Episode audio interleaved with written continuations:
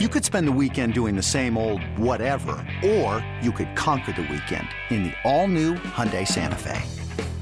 Visit HyundaiUSA.com for more details. Hyundai, there's joy in every journey. When you're a 415er, 415er, 415. You're all about your San Francisco 49ers. And this is where you need to be for news, analysis, and, and, and more. And more. Welcome to the 415, hosted by Evan Gidding and Marc Grandi. What is going on, everyone? Welcome into the 415ers on a victory Monday. Evan Giddings, Marc Grandi with you as always on the Audacy Sports Podcast Network, coming at you three times a week. And we are coming at you on Tuesday morning because the because the 49ers Marc made an absolute mockery of the Arizona Cardinals last night in Mexico City. The final is 38 to 10. Another second half shutout, third straight week for the defense. The offense clicks on all cylinders. They are now six and four. They are back and in a tie with the tiebreaker for first place in the NFC West. It's a pretty damn good Tuesday, Marc. How you doing? I'm doing well, Evan. Yeah, a phenomenal performance for the 49ers. We'll certainly dive into it here all episode, but uh, I think we can safely say uh, the most complete performance for the 49ers all year long. You mentioned the offense. I mean, the defense has been there the last few weeks, specifically in second halves, as you mentioned. Uh, but the offense putting up 38 points, a season high. Carolina, the game on the road a number of weeks back, was was the next highest at 37, but 38 points for the 49ers offense with all of their new weapons. Just a, an absolutely incredible performance for the 49ers. After a bit of a slow start, it took them a second to get going, but once they got going, they just couldn't be stopped. Yeah, I, I do want to get into that and why I actually felt like that was uh, kind of a, a good sign for the 49ers. But we can say uh, the 49ers are clicking. Uh, that is that is unequivocal uh, because they put up 38 points. And like you mentioned, after the slow start, it, they just got completely rolling. And I mean, I feel like we got to just start with the quarterback and, and Jimmy Garoppolo because he threw for four touchdowns. Uh, that happened hadn't happened since the game that everyone throws around as being you know his greatest performance or whatever against the New Orleans Saints in 2019. But he was 20 of 29. He was Jimmy, go get it, basically. Four touchdowns. He was, I, I, I think, look, and I don't want to be a prisoner of the moment, but that was about as good off script Jimmy Garoppolo as I've seen, uh, maybe ever. Now, I know it's coming against a Cardinals team that's playing with a backup quarterback that is headed downhill fast as a head coach that may or may not be there next season.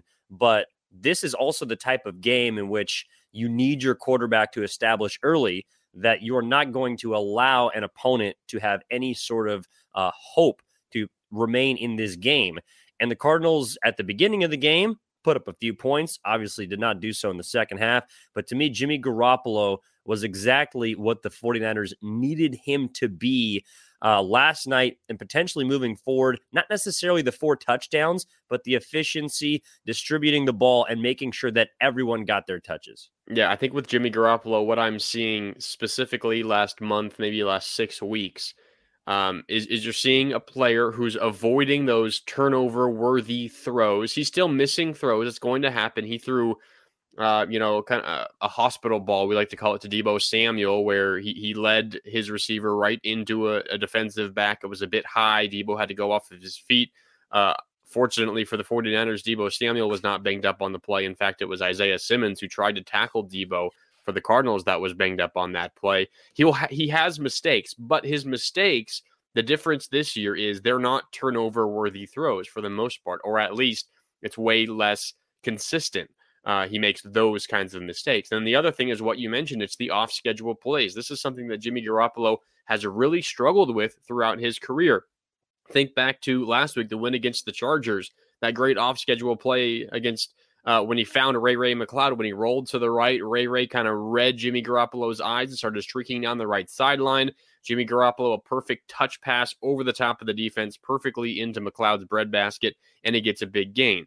This time it was different. It was evading some pressure, stepping up in the pocket, getting close to the line of scrimmage, and then he finds George Kittle leaking out over the middle. Jimmy Garoppolo running up to the line, brought that linebacker in. He forgot about Kittle. Kittle was wide open beyond the defense and walked in for a touchdown. So we're seeing Jimmy Garoppolo, I think, take steps in the right direction in those areas. And considering uh, you know, this is a, a, a multi year starter in the NFL who's been around for a really long time. I don't know about you, but I'm surprised that he's been able to take these steps forward. I, I thought that, you know, the, the quarterback Jimmy Garoppolo was last year, year before, year before was kind of the guy you were going to get for the rest of his career, but he is showing that he can improve. And it's a big reason why the 49ers are playing their best football of the year right now. No, I'm I'm, I'm with you, and uh, I honestly I'm not necessarily surprised. Like we've seen glimpses, I think, of this Garoppolo in 2019. We've just kind of forgotten a little bit because there's been obviously the lost season in 2020, and then last year. To me, I I, I do think the shoulder injury, along with the, the hand stuff that he was going through, sort of hampered him. But to me, you're you're right as far as the decision making is different. I, I think the physical tools, to me, I've seen that before. There's been glimpses of it, but the but the correct decisions over and over and over again are something that I think myself, along with most 49ers fans, are not accustomed to because, you know, as we're watching the game last night and as we've been watching these games over the last couple of weeks, you're kind of waiting for the the the Jimmy G turnover or yeah. you know, turnover worthy throw as you're talking about, but they just they just simply haven't come yet. So even when he's not throwing for four touchdowns, which he didn't against the Chargers, um, which he didn't in the win before, um, you know, threw one against the Rams, but the prolific passing numbers do not need to be there on this team. That's the other part of this, too, that at least was illustrated, I think, against Arizona. Everyone eats in this offense when Jimmy G is able to play point guard like he was last night. Going down the list of players that we felt, you know, were kind of highest to lowest in the pecking order Christian McCaffrey, number one, 106 combined yards rushing and receiving, 14 touches. Number two would be Deebo Samuel, 94 combined yards on the ground and through the air, 10 total touches, including that 39 yard touchdown run, um, which was fantastic to open up the second half. George Kittle, as you mentioned, four receptions, two explosive touchdown catches of 37 and 39 yards. He gets his touches. Brandon Aiyuk, even though he wasn't necessarily targeted as much as the others, he was used to me in in in a, in a way that is best suited for him, which is when you need a guy to get open in tight spaces, like we saw in that first touchdown catch, he can do that. He can create space like nobody else maybe on this roster. So he gets two touchdowns. Elijah Mitchell, as far as the the, the touch total is is concerned, is lower than all three of the top guys, but he gets nine carries on the ground. So he is your your foremost back as far as running the football. To me, last night was the the I don't know if we'll see it again, but it's the perfect equation of how explosive this offense can be under Garoppolo with all of the weapons surrounding him and how Kyle Shanahan truly was clicking where in past weeks he was not. Yeah, and I think it shows Kyle Shanahan's trust in Jimmy Garoppolo. You look at the first half, the Niners ran 28 offensive plays. 21 passes, seven runs. This is the 49er team that ran the ball 41 times against the Chargers. They come out the next week, run the ball seven times in the first half, seven rushes in an entire half of football. And now they turn that around in the second half. They ran the ball more. They ran 29 plays in the second half. Uh, 21 were on the ground and eight were, were through the air. Now, a lot of that is because they had a big lead, and a lot of that was Jordan Mason at the end of the game when all the the starters were out. But still, in the first half, 21 throws, seven rushes for the 49ers. That says a couple of things.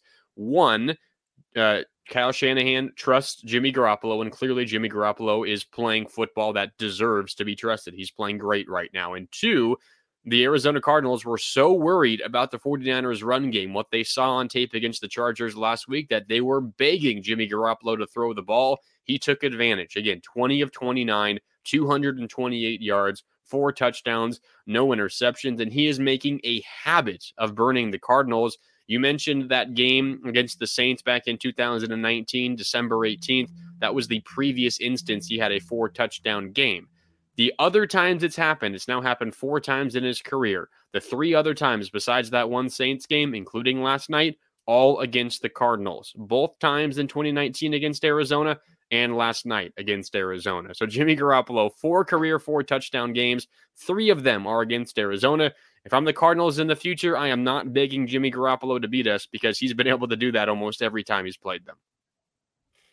Yeah, no, Jimmy Garoppolo is, was fantastic, and and look, I don't necessarily think that the offense under him is is going to be putting up these these 38 point totals week in and week out. But after last week, where I don't want to say people were totally disappointed because it, it, at the end of the day, you did beat a Chargers team uh, that at the time was above 500. It was a big game on Sunday night. It got you as yourself above 500. Now this win gets you on your first winning streak throughout this season, three games in a row. But there were kind of some concerns around, I think, maybe not the play calling, but the aggression or just simply the, the lack of results for this offense now a couple of weeks with Christian McCaffrey in. And, and this is where I do want to give Shanahan credit. And you kind of you kind of touched on it. It's Shanahan as well as Garoppolo, to me, they, they looked better together off script, being a little more yeah. impromptu. I mean, the first two possessions of the game for the Niners, which I can only assume uh, one, if not both of them, were scripted. They they had one first down. Like they, they didn't move the ball when Kyle Shanahan was trying to implement what he wanted out of the gate. They then score on the next four possessions. So clearly, Kyle, along with Jimmy Garoppolo, are making the necessary adjustments on the sideline to be able to shore up this offense, which was you know, a little bit flat coming out, similar to maybe the, the, Sunday night game against the Chargers, but then immediately turned it on against Arizona and a team that was begging to just be put away early. Um, the 49ers, even when they were, you know, only up by a score, again, they, they just have this feeling mark of, of being able to boat race teams. Like once they draw even, the game feels over because of how well their defense continues to play in second half of games and how the offense – uh, seemingly is getting a little bit better throughout games as well as perhaps this season. So at six and four, there's still a long ways to go, but the trend is up for this offense, which has been pretty much the biggest question mark because your defense again pitches another second half shutout, and they continue to be one of the top three, uh, top two units in football. Yeah, it's certainly trending up. And you mentioned at the beginning there 38 points. That's not going to be something they're able to do every week. Of course not. 38 points is a gigantic number when you're talking about averaging that over the course of a number of games. But individually, you look at performances, Evan. You look at Christian McCaffrey, Deebo Samuel, George Kittle, Brandon Aiyuk, and even Elijah Mitchell. It wasn't something so insane from any one individual that you can just write off and say, okay, that's not going to happen again. Like you think back to what was it, week eight against the Rams when Christian McCaffrey threw for a touchdown, ran for a touchdown, and caught a touchdown. You can kind of throw that out, you know, say it's an incredible performance, but also know in the back of your mind that that's just not going to happen again. Like that is not something that you can repeat. But all these individual per- performances by the 49ers in Mexico City against Arizona repeatable. I'm not saying that George Kittle and Brandon Aiyuk are going to have two touchdowns every game, but individually, they are capable of doing something like that, close to that, on a relatively consistent every week basis. I mean, Kittle, four catches, 84 yards. That's not groundbreaking. McCaffrey, he had over 100 scrimmage yards, but seven carries, 39 yards on the ground, seven catches, 67 yards. Deebo Samuel, seven catches, 57 yards. Add in three carries for 37 yards and a touchdown. Brandon Aiyuk, just two catches. Of course, they both went for touchdowns. And then Elijah Mitchell did most of his work in the second half, nine carries for 59 yards. Obviously, they were big chunk plays in there. And I think when the 49ers you know, continue to get all of their weapons involved on the offense and get used to having all these weapons, we will see those chunk plays continue. But individually, Evan, I didn't really see anything that kind of stands out as something that can't possibly happen again. Everyone on the 49ers had good games, but I would argue that no one had this groundbreaking, incredible, historic day. These are all repeatable performances for the 49ers. And while that might not always, uh, you know, translate to 38 total points, I think it's going to translate to generally consistent, high powered, and high scoring offenses. And if the 49ers uh, you know, with all these weapons, score 20, 22 points like they did against the Chargers, you're probably going to leave that game feeling a little frustrated because you know with what they did against the Cardinals, they are capable of so much more. Yeah, and Marc, uh, well, nothing really stood out, you know, prolifically, but uh, but you you you did predict a George Kittle breakout game. Uh, do you want to take a victory lap? I I I did say 100 yards, so I I guess I fell short there, but I I did think he was going to dominate. And I mean, four catches, 84 yards, two touchdowns. Uh, you really have to thank the uh, Arizona Cardinals defense for that second touchdown because they just seemed totally uninterested in trying to tackle him. There is no way he should have got into the end zone on that one. So thank you, Arizona. Uh, this is the 415ers podcast coming at you as always three times a week Monday, Wednesday, and Friday. Usually it's a Tuesday episode today after the Monday night football win for the 49ers 38 10 over the Arizona Cardinals. Six and four for San Francisco, tied for first in the NFC West with Seattle. That puts them above the Seahawks for now with the tiebreaker. So they are in first place. Uh, they are in firm control of their playoff destiny at this point, and all things are are, are clicking in Ninerland. I mean, I mean, who? I, I, it doesn't matter. Look to me like maybe the Colorado Springs elevation, uh, snow practice, all of it did in fact turn out to be the right idea, Marc, because um, they did not look gassed. They did not look at any point to be uh, with a lack of energy, and I do think that with the amount of offensively, the, the amount of weapons that they have, like they they they do have the the means to keep everyone fresh. I think. Um, and and that's what we kind of talked about last week. Like Elijah Mitchell coming back off IR got the most carries on the ground over McCaffrey. Um, this week they spread things out a lot more, as you mentioned. Mason getting in the mix towards the end, Mitchell mainly in the second half on the ground. They they not only I think have an offense that can repeat some of these performances, maybe not all together, where it's clicking in the in the perfect storm, but they also have the means to keep these bodies on the field, uh, you know, barring any sort of random um, freak injury, just because they can spread it around so much. And that should also uh, allow them to take perhaps another step because, like, these guys are going to learn how to play better together to the point where it's just sub in, sub out, you know, like like McCaffrey can can run the ball for three plays. You can give it to Elijah Mitchell. Uh, you can have Deebo on the end around. You can dump it off to Aiyuk. You can give it out to Kittle. Uh, th- there's just so much that they can do to lean on their opponents that it seems like the offense right now is one that not only um, has a high ceiling but also has a pretty high stamina.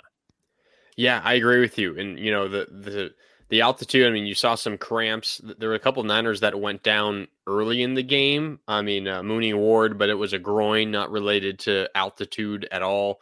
Um, Dre Greenlaw was a little banged up at times. There were some uh, some cramps. Deebo Samuel had a cramp at one point. That's more than likely altitude related, but it didn't necessarily affect the 49ers' ability to perform in the second half. Meanwhile, you look on the other side. I mentioned that George Kittle touchdown, the second one he had that – that totally iced the game. Uh, the Cardinals showing very little effort to try to tackle him and or just push him out of bounds. There's there's no reason they shouldn't have been able to do that.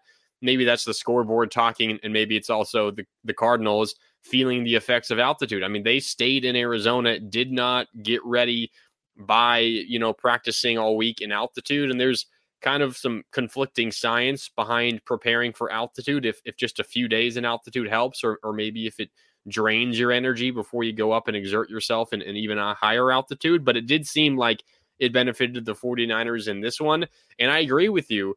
Um, offensively, they are they have the ability because of their weapons, and I think specifically in the run game, they have multiple people that they feel great about giving the ball off to. I mean, last week Kyle Shanahan said something that really stood out to me, and I was kind of shocked to hear him say it. He basically said Elijah Mitchell and Christian McCaffrey have very, very similar skill sets, both running the ball and catching the ball. The part that caught my ear was catching the ball because Elijah Mitchell is not nearly as accomplished of a pass catcher as Christian McCaffrey. No running back is.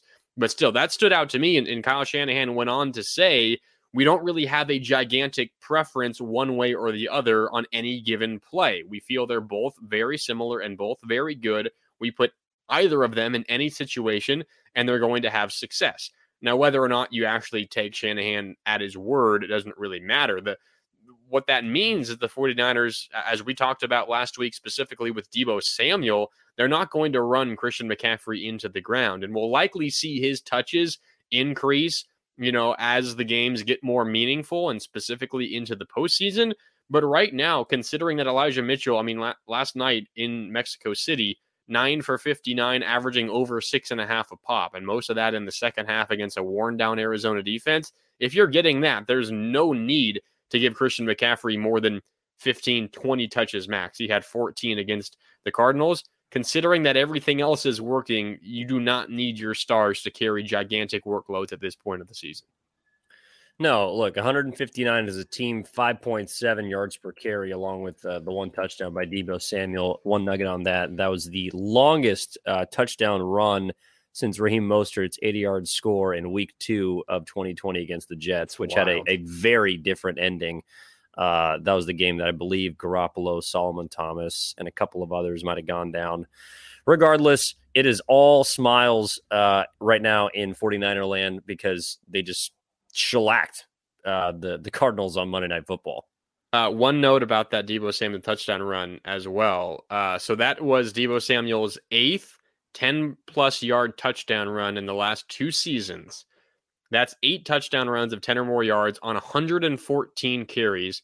Second most 10 plus yard touchdown runs in the NFL that span.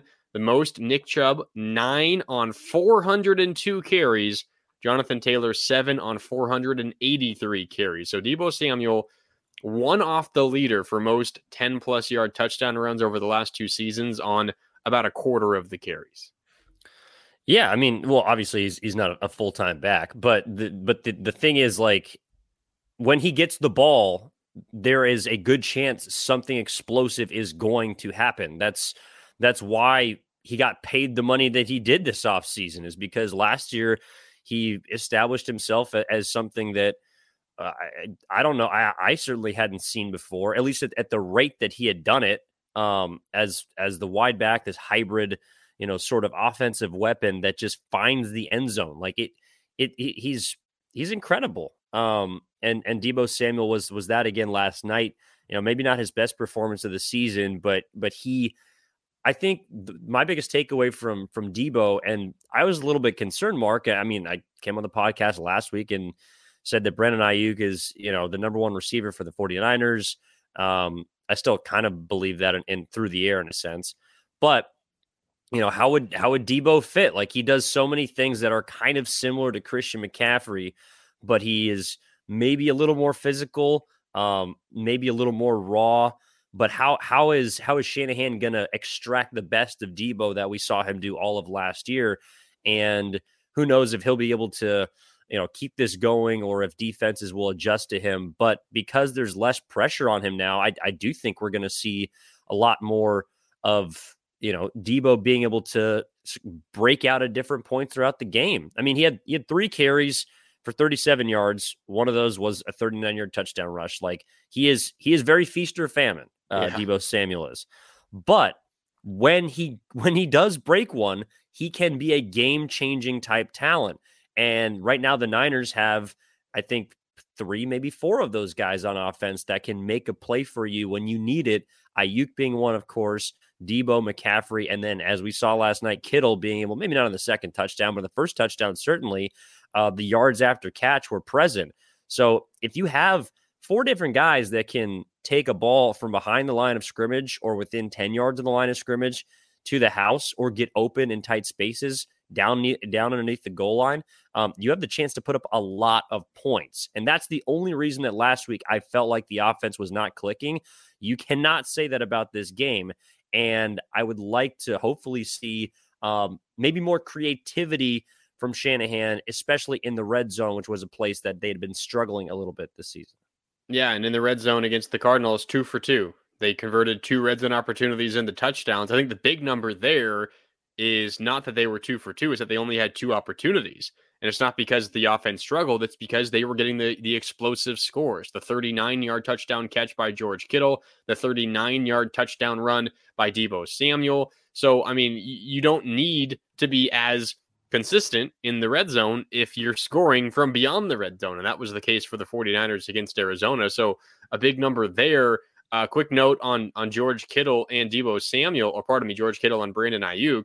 This is the first time since the uh, week four of the 2000 season that the 49ers had two players with multiple receiving touchdowns in the same game.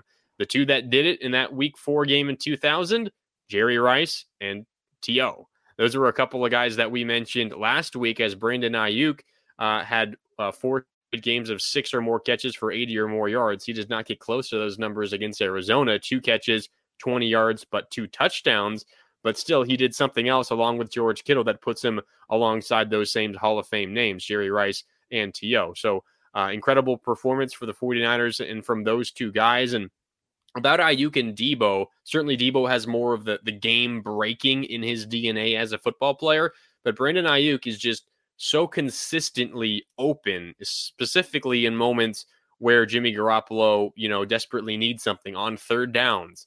On that first touchdown early in the second quarter when the 49ers were yet to score yet, they were down 3 nothing and the offense had kind of sputtered up to that point. It was Brandon Aiyuk running a whip route runs up to the goal line, essentially cuts left quick, and then very quickly changes direction back to the right to the inside of the field. Jimmy Garoppolo hits him, and there's five yards of space on every side of Brandon Aiyuk. There is absolutely no reason that Brandon Aiyuk should be able to create that much space in a condensed area of the field like the end zone. His route running lately has been impeccable, and it was on display for that first touchdown early in the second quarter. I'm not sure how many times you can see a receiver create that much space on, you know, what a play from the, the five, six, seven yard line. I forget exactly where it was, uh, but that much space created by Brandon Aiyuk, just elite route running, elite feet. He is getting so consistent at creating space, and that's why he's becoming one of Jimmy Garoppolo's favorite targets, specifically down there close towards the end zone. So if Brandon Aiyuk is We'll call him Jerry Rice. If George Kittle is Terrell Owens, does that make Jimmy Garoppolo Jeff Garcia? I believe that was a, that was the quarterback from 2000. Jeff Garcia. I mean, underrated quarterback. I just oh no no because I, he because he came no. after Joe Montana and, and Steve Young and Hall of Famers. I think he probably gets um, not enough credit. Uh, I mean, I, I wouldn't mind being compared to, to Jeff Garcia. No, and, and and here's where I want to go with this. Uh, Jeff Garcia, by the way, in 2000 was a Pro Bowler through 31 touchdowns. Had a very had a, had an underrated season along with his underrated careers. You're talking helped that he was thrown to Jerry and To too. Uh, certainly did. Wish the Niners could have won more games that year. But but the reason I bring that up is because you know we we we talked a little bit about it earlier, but but it was okay throughout this season. Right, there's been uh, Jimmy Good. There's been Jimmy Good God. There's been Jimmy uh, you know, w- whatever type of um, word you want to fit in for for the G there. Uh, I I thought it was Jimmy go got to go make a play last night. Like it was it was Jimmy at the improv. That that's what I saw from Jimmy Garoppolo last night, more so than any other time. Because look, and and you brought it up in the first half, which I didn't necessarily see, but Jimmy in the first half when pressure was kind of around him, like you, you, talk about the internal clock that that gets Jimmy in trouble sometimes, just because he feels like he has to get the ball out. I I honestly I do not see as much of that from him this season, Marc. Like I I don't see as much happy feet from Jimmy Garoppolo as in years past. And, and maybe that's because he's got more faith in his guys that are going to be open. Maybe that's because he has more faith in his offensive line that has gotten healthier in recent weeks. But I I do feel like Jimmy Garoppolo is as well as you know maybe making better decisions uh, with how he throws the football. I think he's demonstrating a better awareness in the pocket. So it's kind of these intangibles that you generally associate with either having or not having that we've seen him kind of step into or, or elevate as opposed to his physical tools that to me have kind of always been there. It's just now about channeling them in the right direction.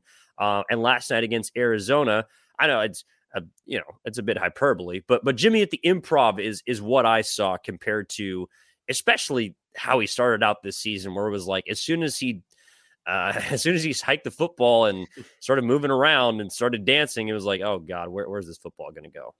Yeah, and I, I, think we were watching the game together last night, and my comment was Jimmy sometimes has that internal clock that you want a quarterback to have, but he sometimes has it in the wrong moments. When there's pressure closing in on him, for whatever reason, sometimes it doesn't click and he doesn't get rid of the ball and he, and he takes a sack when he shouldn't. That's that's kind of been a story of his career when he, he either can't escape or he's unwilling to throw the ball away and he loses eight yards on a play that could have just been an incomplete pass. And then there's moments, I think it was in the first half, I can't remember the exact situation, where the protection is perfect, but he kind of gets his, you know, Jimmy G happy feet. And he, you can you can kind of feel the nervous energy, and he's like, "Oh God, I, I need to throw the ball away." And he makes an ill-advised throw that that you know maybe in, in an alternate universe is an interception, whatever the case is. It just fell incomplete and, and, it didn't really do much. But that was the moment where he didn't need to have that internal clock as much. You see the protection is perfect, and then you can take longer, let the play develop. With all these weapons, the defensive backs aren't going to be able to cover for the amount of time that your offensive line is blocking to keep you upright for. So that was one where it jumped out to me there. But I agree with you in that it's happening less and less this year as it has in the past. And I think we have to credit the 49ers offensive line for this as well. I mean, we talked a lot about Jimmy Garoppolo and the 49ers offense. This for the 49ers is the fourth time since at least 1960 and the first time under Kyle Shanahan that the 49ers have five or more touchdowns from scrimmage, zero sacks allowed, and zero turnovers. Essentially, a perfect game on offense. The last time it happened, 2000, that same 2000 season, this was against the Cowboys uh, in September. Also happened in 1993 and 1961. The fourth time in San Francisco 49ers history, five or more touchdowns from scrimmage, zero sacks, and zero turnovers. The 49ers, led by Jimmy Garoppolo, a great offensive line, a skill position group that was phenomenal, essentially pitched a perfect game on offense. Wow, how did that 2000 team only win six games? It's a great question. We'll have to. Uh, I mean, it's like a, a lot of these stats are referring, yeah, referring back to that year. We we, we need to do a deep dive on what the hell Steve Mariucci was uh, was doing that year. Um, want to remind everyone to go download, rate, and subscribe to the 415ers podcast. Five stars are appreciated. Uh, Evan Giddings and Marc Grandi with you as always. You can find our our social uh, at 415ers coming at you three times a week. Okay, it, it sounds weird, but we've gotten to this portion in the episode without really having referenced um I mean, arguably one of the most dominant parts of, of this game, and that was that was the defense. Uh the 49ers were were simply put great again. Uh its second half, they did not allow a single point to the Arizona Cardinals. I mean, they didn't allow a point really uh throughout the last basically three quarters of that game. This was a defense that allowed 10 points on the first five drives, 186 yards. It looked like the Cardinals were kind of moving the ball pretty easily down the field with Colt McCoy at quarterback. I think a lot of it had to do with how good DeAndre Hopkins was on the outside for the Cardinals. But then, you know, maybe it's DeMeco Ryans making an adjustment. Maybe it's I, have heard Fred Warner in past games, along with other defensive members, basically say like we run the same defense the majority of the game with uh, some small iterations. They'll dial up the blitz occasionally, but it's basically we trust that our process on defense is going to be good enough to beat you down, to outmuscle you to the point where in second halves of games you are bruised, battered, and tired because the Arizona Cardinals gained 76 yards on the next four possessions after the first five. I know they kind of have a garbage time 50 yard drive uh, that ended in the 49ers' second interception, but the defense total tonight was simply put great. I mean, eight, uh, nine tackles for losses, uh, eight quarterback hits, along with three sacks. They, as much as you talk about pitching a perfect game on offense, which they certainly did, especially when the the pressure is concerned. But on defense, for now a third straight game, they've been perfect in a second half of a game. And it's almost like we just come to expect this, Marc, because of how how, how much of a, a switch that they can turn on from all right, the floodgates are open, you can get what you want early, but as soon as we figure out what you want to do, the wall shuts down. We pull up the drawbridge because you're not getting into our castle. Yeah, I mean, you look at the numbers, the last three second halves against the Rams on the road, 58 yards in the second half, about 2.3 per play. Against the Chargers, 52 yards, 2.7 per play. Against the Cardinals, uh, 132 yards in the second half, a lot of them coming on that last drive where they got all the way to the doorstep of the end zone before Samuel Womack's first career interception. Four yards per play for the Cardinals in the second half in that game. All in all, their last three second halves. So a game and a half, six quarters, 242 yards, 3.1 yards per play, and zero points allowed. I mean, that is just utter domination. And I know Nick Bosa said after the game, the altitude is real. We were feeling it. This was really tough, but it didn't look that difficult. Again, the Cardinals were able to move the ball a bit in the second half, but again, still zero points. They absolutely limited uh, DeAndre Hopkins, who was just the go-to receiver, especially when Rondale Moore went down early. Um, in, in, the game, Hopkins nine catches for 91 yards. He had seven catches for 77 yards in the first half. So in the second half, when the Cardinals were throwing the ball and everyone knew they were throwing the ball, Hopkins, one of the best receivers in the game, and Colt McCoy's favorite target by a mile, two catches, 14 yards. The Niners shut down DeAndre Hopkins in the second half, and that's probably the biggest reason why they were unable to score any points against the Niners in Mexico City in quarters three and four. Yeah, no, it's uh look, they are a one man band on offense with Kyler Murray out. I, I know they I know James Conner is a pretty serviceable running back, but uh, you're you're not going to move the ball well against that 49ers front and Colt McCoy. I, I thought also a lot of the plays in the first half that that Nuke did make play, uh, make catches on were were kind of go get him balls. Like he Colt McCoy basically just would would throw up kind of a, a back shoulder fade and in cutting route, and Hopkins would have to go make a play. Considering like, their options, probably a pretty good call. I mean, yeah, that's that's all that I would do. hey, uh, yeah, you see, you see the you see the guy with uh, the dreadlocks there on the outside. Yeah, put that ball up in the air and see if he can make a play. That's that was basically the game plan. Um, you mentioned Nick Bosa. He's now got 10 and a half sacks this season. He, to me, is eh, just about as close to DPOY as possible. Um, I know there are other guys out there that certainly have a case, most notably Micah Parsons and Dallas, especially with what they did, what they did on defense uh, to a Minnesota Vikings team that Marc believes is a complete fraud. But uh, but Nick Bosa is is maybe also playing his best football. I, it's it's so weird to think about just because of how great he was his, his rookie season, but he's still extremely young, and it seems like he still has maybe even another level uh, to take it to, just because w- when he gets time, Marc, it's it's not if but when. Like he's going to get to the quarterback, and if they get the ball out and throw it away, great. But at some point, he is going to hit the quarterback. He is going to bring the quarterback down and it also seems like he's he's kind of setting up these sacks for prime positions for this defense to take advantage of. Um, you know, whether it's it's early in a down on third down, he'll just blow up plays, and it's like I, I kind of feel bad for opposing offenses. Yeah, I mean he's he's phenomenal. He's the first 49er in a decade to have back-to-back double-digit sack seasons. Aldon Smith did it uh, in 2011 and 2012. Before that, Chris Doleman, Charles Haley, and going back to earlier in the 80s, Dwaine Board. So Nick Bosa, uh, only the fifth 49er to have double digit sack seasons in consecutive years. Uh, you mentioned the Minnesota Vikings. I have to just get this out. You mentioned I think they're a fraud. I was talking about it really all game yesterday. Uh, after this 49ers performance, after what we saw from the Vikings, I am ready to say mark this down. Maybe it'll prove me to be an idiot in, in a few, a, a number of weeks. The San Francisco 49ers will end up as the number two seed in the NFC. The Minnesota Vikings are fraudulent. They're now 8 and 2. I get it. They're two games ahead of the 49ers. Still a lot of ground to make up. They have a negative point differential, believe it or not.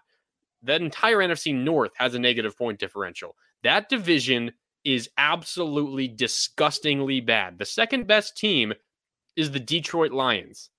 So that's all you need to say about that division right now. Minnesota at 8 and 2, they've won so many close games.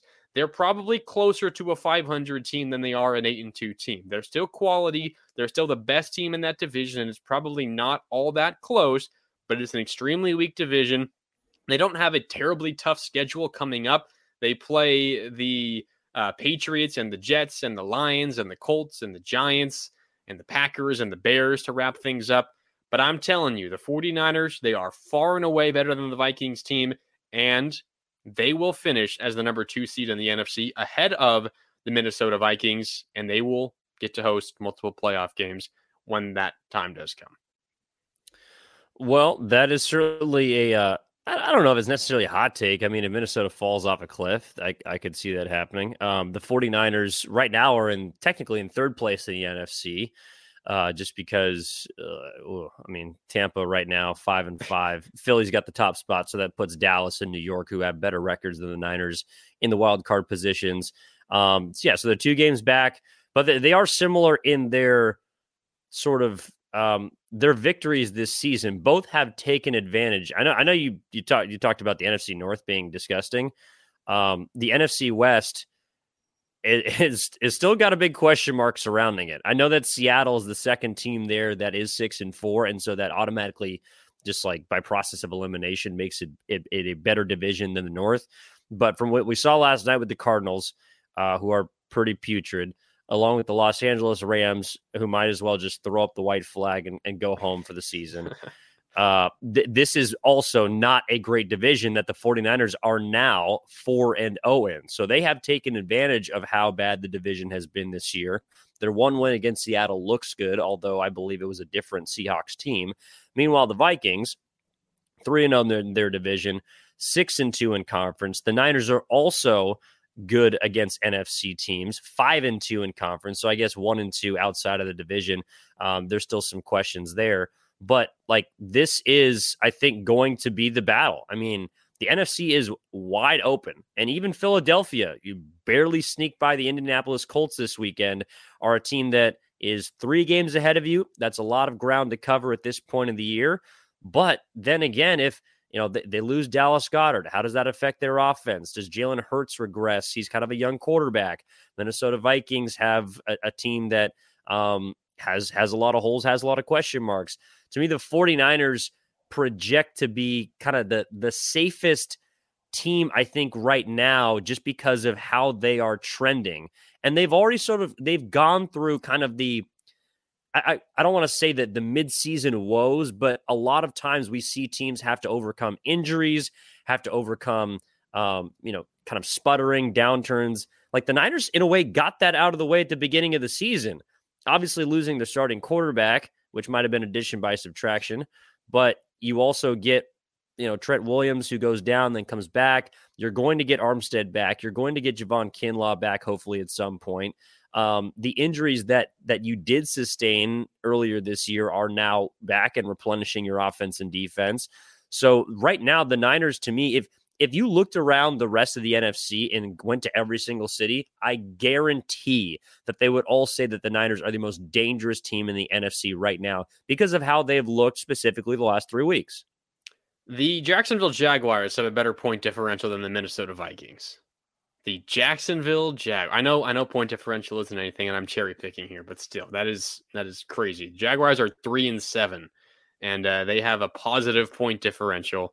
The Minnesota Vikings are eight and two, and believe it or not, they have a negative point differential. A lot of that is because of their most recent game, of course, against the uh, Cowboys, where they got absolutely dominated. Um, you mentioned the Niners' success in the NFC West. It hasn't only just been winning all four games; they've won all four by at least 15 points. It has been complete and utter domination.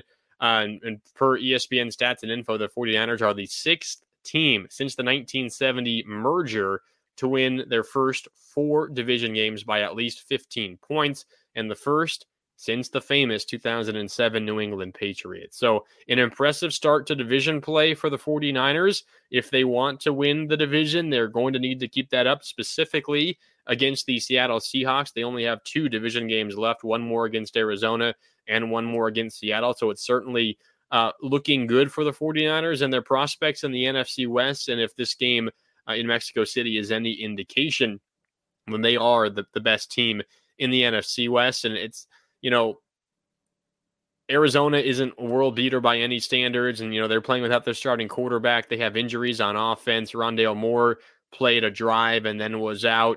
Uh, Hollywood Brown, one of their other receivers, is still out. He hasn't returned yet. Zach Ertz, this was his first game out. A lot of injuries there. So this also wasn't the full Arizona Cardinals. But as you're talking about, you know, everyone at home watching this Monday night game, you can kind of feel the thought around the NFC in general is like, oh man, we, we do not want to play the 49ers in the playoffs, considering what they just did in, in that Monday night game against Arizona. They look really, really impressive.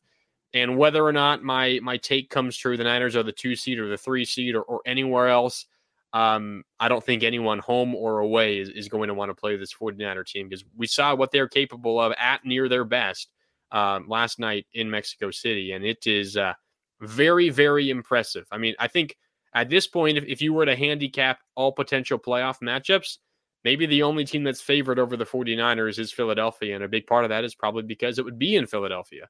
I think everyone everywhere else against anyone else, the 49ers are the favorites. And maybe that's a conversation for a later episode. But I think that's how the rest of the league feels about San Francisco right now. Yeah, no, I'm I'm with you, and, and we can definitely dive into that on Wednesday. So make sure to look out for the 415ers podcast coming at you 24 hours from now, uh, as well as the one right here. You can download, rate, and subscribe to the podcast. We appreciate it as always, as that is all the time that we have. Uh, thank you very much, Marc. Appreciate, of course, the 49ers uh, just kicking the Cardinals' ass, so we can come on here and talk all about that uh, the 38 to 10 matchup and the win for the 49ers that puts them in first place, in third place in the NFC. Um, Marc, appreciate you, good sir, and we'll talk to you next time. Sounds good. Looking forward to it, Evan. All right, guys. Ya.